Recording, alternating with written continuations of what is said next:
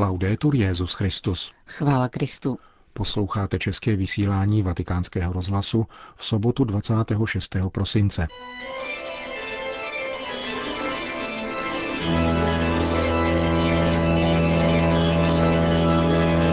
Církev a svět. Náš komentář.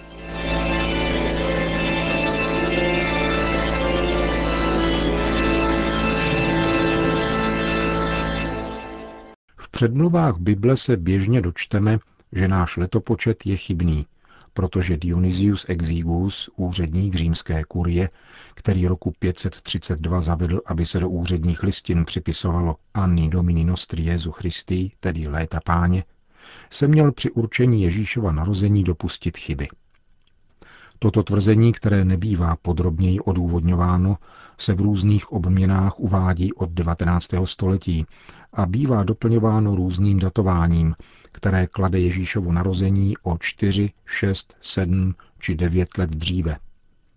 Již různost těchto dodatečných datací ukazuje, že domělá Dionyziova chyba se předpokládá, nikoli dokládá, a neuvádí se dokonce ani v čem spočívá.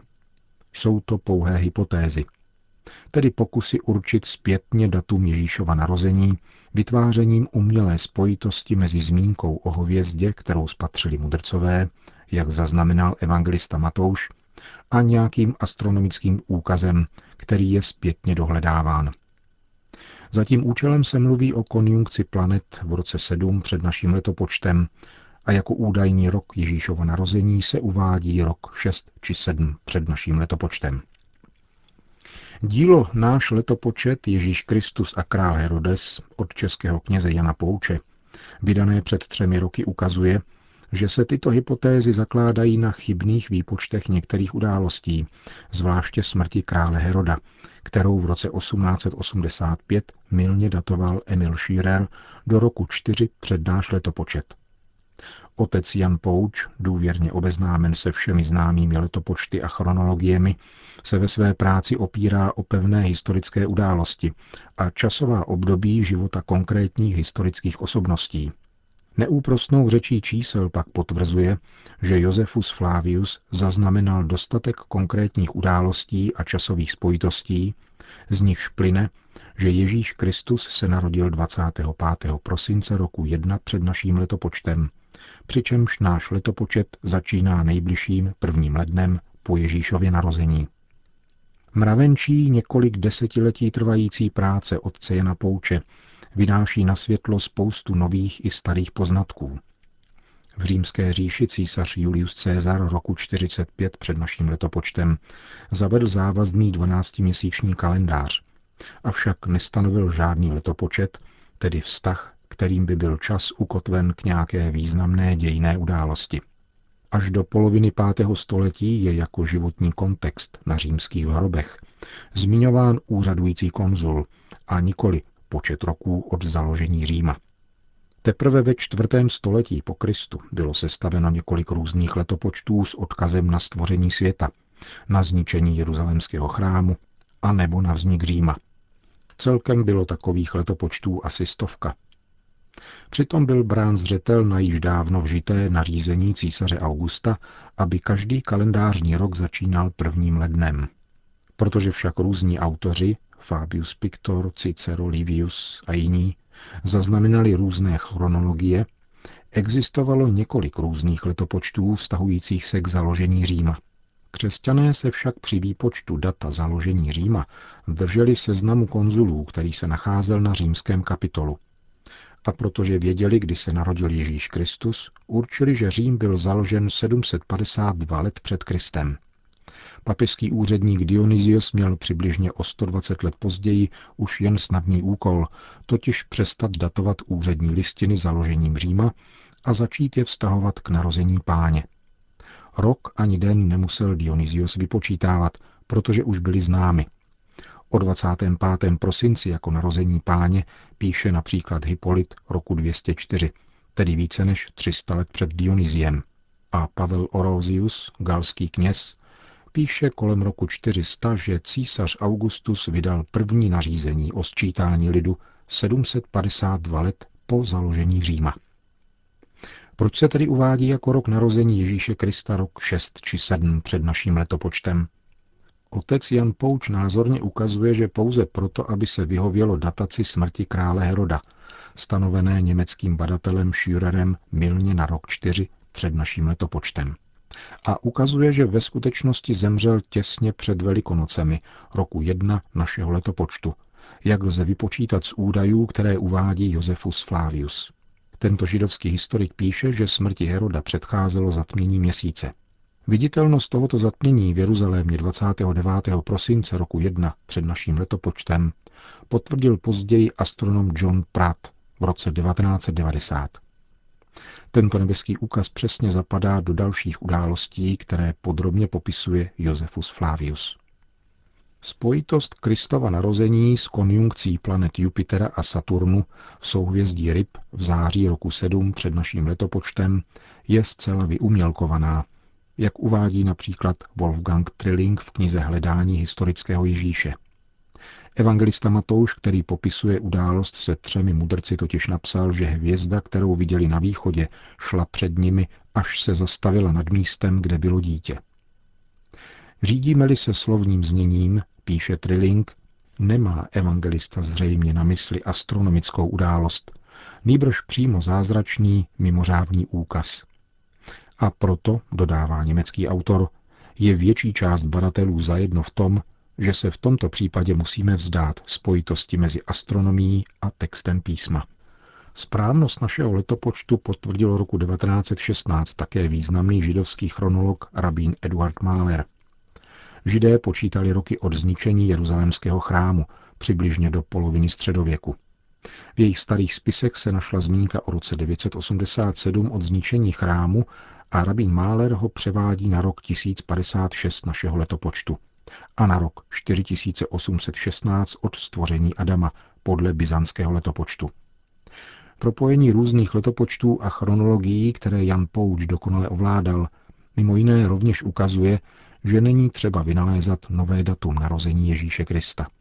Žijeme ve správných dějinách, protože, jak už to bývá, ti, kteří jsou časově blíže událostem, o kterých píší, jsou lépe informovaní než my. Dílo otce Jana Pouče, které vynesli na světlo a připravili k vydání otec Alois Kotek a Vladimír Bláha, je pro běžného čtenáře sice nesnadno stravitelné, protože předpokládá nadprůměrnou počtářskou zběhlost. Obsahuje však obrovské množství poznatků, které umožňují doslova si osahat konkrétnost událostí, na kterých stojí křesťanská víra. To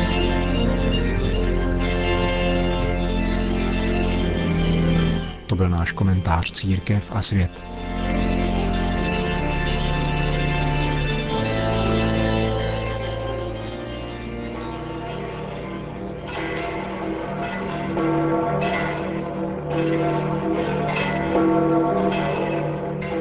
Poledne se na svatopetrském náměstí sešlo asi 20 tisíc lidí, aby si vyslechli sváteční papežovu promluvu před mariánskou modlitbou Anděl Páně. Cari fratelli e sorelle, buongiorno. Drazí bratři a sestry, dobrý den.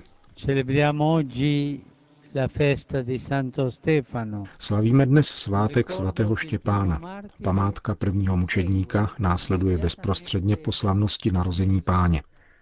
Včera jsme rozjímali o milosrdné boží lásce, která se pro nás stala tělem. Dnes vidíme koherentní odpověď Ježíšova učedníka, který dává svůj život. Včera se spasitel narodil na zemi, dnes se narodil pro nebe jeho věrný svědek. Včera, stejně jako dnes, se ukazují temnoty odmítání života, ale ještě silněji září světlo lásky, která přemáhá nenávist a představuje nový svět. C'è un aspetto particolare nell'odierno racconto. Dnešní čtení ze skutků apoštolů podává jeden zvláštní aspekt, který přibližuje svatého Štěpána pánu. Je to jeho odpuštění, které dal před smrtí ukamenováním. Ježíš přibitý na kříži řekl, Otče, odpustím, vždyť nevědí, co činí. A podobně Štěpán klesl na kolena a hlasitě zvolal, Pane, nepřičítej jim tento hřích. Štěpán je tedy mučedník, což znamená svědek, protože jedná jako Ježíš. Pravým svědkem je totiž ten, kdo jedná jako on, kdo se modlí, má rád, rozdává, ale především odpouští, protože odpuštění, jak plyne z významu italského slova perdono, je nejvyšší dar. Ma ci potremmo chiedere a che cosa serve perdonare. Mohli bychom se však ptát, k čemu je odpuštění. Je to jen dobrý skutek, anebo něco přináší? Odpověď nacházíme právě ve Štěpánově mučednictví. Mezi těmi, kterým vyprošoval odpuštění, byl mladík jménem Šavel, který pronásledoval církev a snažil se ji zničit. Šavel se krátce poté stal Pavlem, velkým svědcem a apoštolem národů. Obdržel Štěpánovo odpuštění.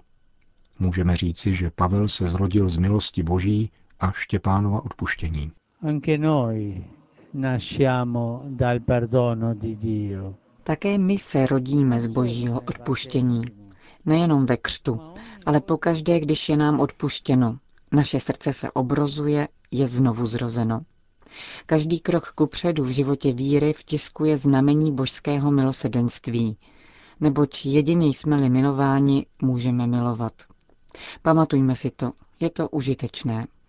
Chceme-li pokročit ve víře, je zapotřebí především přijmout boží odpuštění, setkat se s Otcem, který je ochoten odpustit všechno a vždycky a který právě odpouštěním hojí srdce a oživuje lásku. Nikdy nesmíme přestat prosit o boží odpuštění, neboť jedině je-li nám odpuštěno a pocítíme-li odpuštění, učíme se odpouštět. Perdonare però non è cosa facile. Odpouštět však není snadné, je vždycky velmi obtížné. Jak můžeme následovat Ježíše? Odkud začít odpouštět malá či velká příkoří, která denně zakoušíme? Především od modlitby, jako svatý Štěpán. Začíná se od vlastního srdce. Modlitbou můžeme čelit zlosti, kterou zakoušíme, když toho, kdo nám způsobil zlo, svěřujeme božímu milosedenství. Pane, prosím tě za něho, za ní. V zápěti zjistíme, že tento vnitřní boj o odpuštění očišťuje od zla a modlitba a láska nás vysvobozují z vnitřních okovů zášti. Je velice ohavné žít v zášti. Každý den máme příležitost cvičit se v odpouštění a prožívat gesto, které je tak vznešené, že přibližuje člověka k Bohu. Jako náš nebeský Otec stáváme se také milosednými, protože v odpuštění přemáháme zlo dobrem. Proměňujeme nenávist v lásku a tak přispíváme k čistšímu světu. Coloro Pana Maria, již svěřujeme ty, kteří jako svatý Štěpán ve víře trpí pronásledováním a je jich bohužel mnoho, tedy naše četné dnešní mučedníky, ať orientuje naši modlitbu, abychom přijímali i dávali odpuštění. Přijímali i dávali odpuštění. ricevere e donare il perdono. Po mariánské modlitbě Anděl Páně Petrův nástupce všem požehnal. Sit nomen Domini benedictum. ex hoc nunc et usque in seculum, Aiutorium nostrum in nomine Domini. qui feci celum et terram, Benedicat vos omnipotens Deus, Pater et Filhos et Espírito Santo. Amém. Amém.